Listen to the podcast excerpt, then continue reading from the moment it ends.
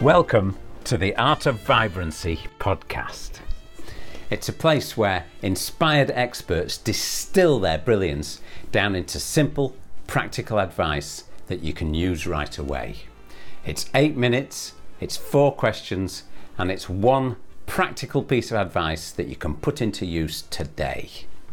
Hello, everybody, and welcome to another episode of the Art of Vitality Vital 8 podcast. And today I'm so pleased that we have the one and only Mr. Marcus Mosey with us.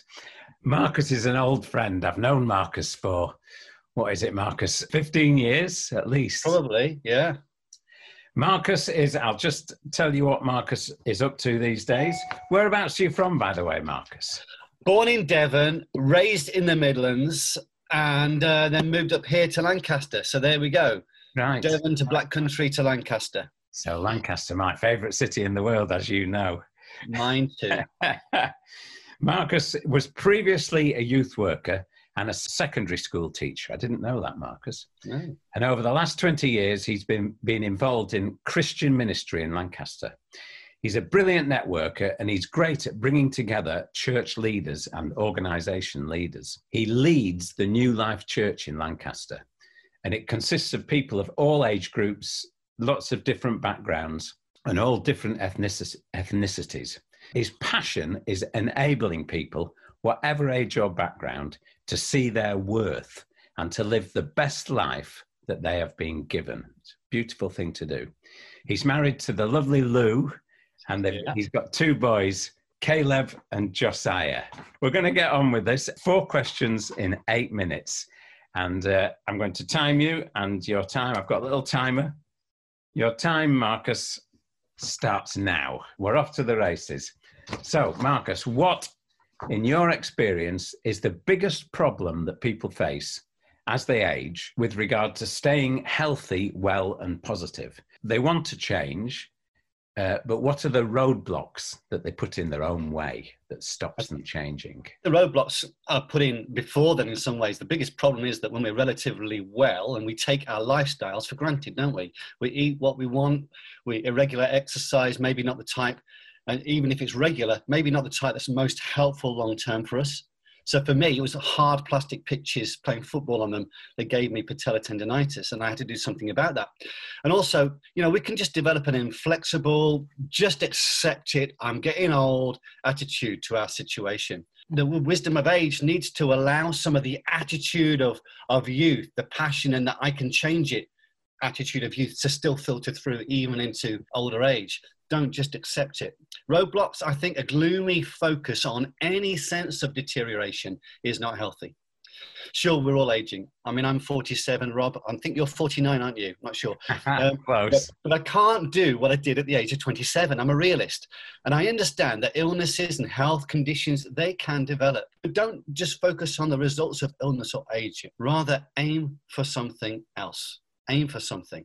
And I think one big roadblock is loneliness and isolation, especially if the family you once had has all flown the nest or you've, you've lost a loved one. I think that is a big one. My dad needs motivating, someone to say, come on, get out, let's go out walking. So mum and I do that. We, and I think if you haven't got somebody to do that with, reach out to somebody to actually get active with or join a group or something. Online, it's difficult right now, but that's really important, I think. Those roadblocks are there. Right. So the main roadblock is people are they think they're getting old, so then they lose sight of their youthfulness. Yeah.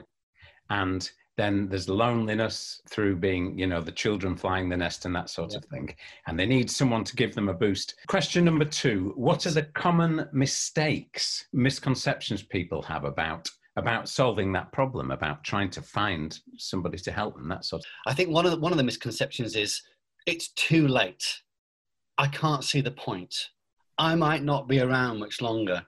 This is a biggie. My best days must be behind me. And I'm thinking, rubbish. Or at least they will be if we believe that. And I even had that crisis at 40, Rob. I don't know if you ever had a midlife crisis. I thought, oh, more than half my life's Having probably mine. But now, I tell you, I am fitter now than I was at 40. I'm 47. And I've done something about the things which were ailing me. So I think that's a really common mistake. It's too late. The best years are behind me. they will be if that's what we're telling ourselves. So, question number three people they think that it's all too late and they're getting old it is such rubbish that we know that we both know that i especially know that i've seen that with you rob it's certainly not true it's no it's not anymore so what is what's a really good tip the number one tip you could give to our audience today that would help them straight away? Some tangible specific action that they could actually take today to get out of if they're feeling those things that oh it's too late i'm tired and it's you know i'm getting on. What's a really good thing that they could do? This is uh, about soul care really about the mind and about the soul and i think is feed yourself a different message get a renewed mind. I'm a realist. I don't think i can achieve what whatever i want. I'm never going to play premiership football now but the way we think is crucial. So I'm a Christian, I'm a church leader, and I found the Bible has a lot to say in, in this, in just a few of these verses like Proverbs 23 7. It says, As a person thinks in his mind and his heart, because they're connected, so he is. So I think it's important to get mm-hmm. some things which feed a different narrative about your life into your ears and into your head. So take some time find something that is going to open up a different path in your thinking read it, meditate on it, because that is a really important thing. Take time, be still, feed yourself, meditate on it, and then take a step in making a change in line with that different new narrative about your life. What was that quote again, Marcus? As a man thinks, or a woman thinks in his heart and mind, so he or she is. In other words, what right. you think is what you are. So Proverbs 23 7, really important. So it's what you think about. If mm. you're thinking, oh, it's you know, it's too late, or oh, I'm fed up because I can't do this, I can't do that. Yeah, won't do it. So no. if you can change that around, yeah, look for some something positive to read, and yeah. then think about it, and and talk to people. Have some absolutely have some and, fun. Yeah, and I think who you surround yourself with as well, Rob. If you're surrounding yourself with people going, oh, I'm feeling rubbish and, uh, all the time, and I'm getting old, and there's no hope, then that's not gonna, that's not a good.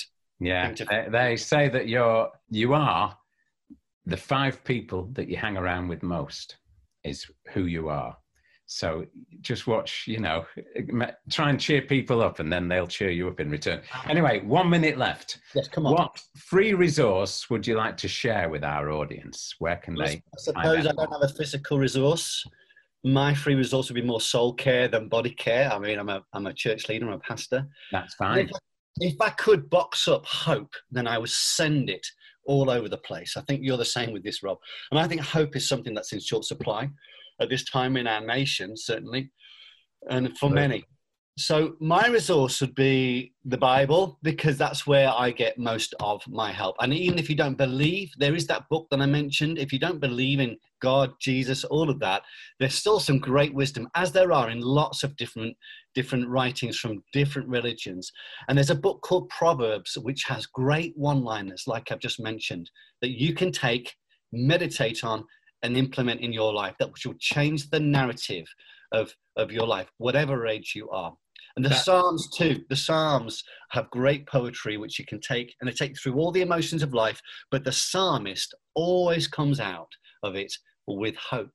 And so I, I would, I'm sorry, I would unashamedly recommend Psalms and Proverbs in the Bible.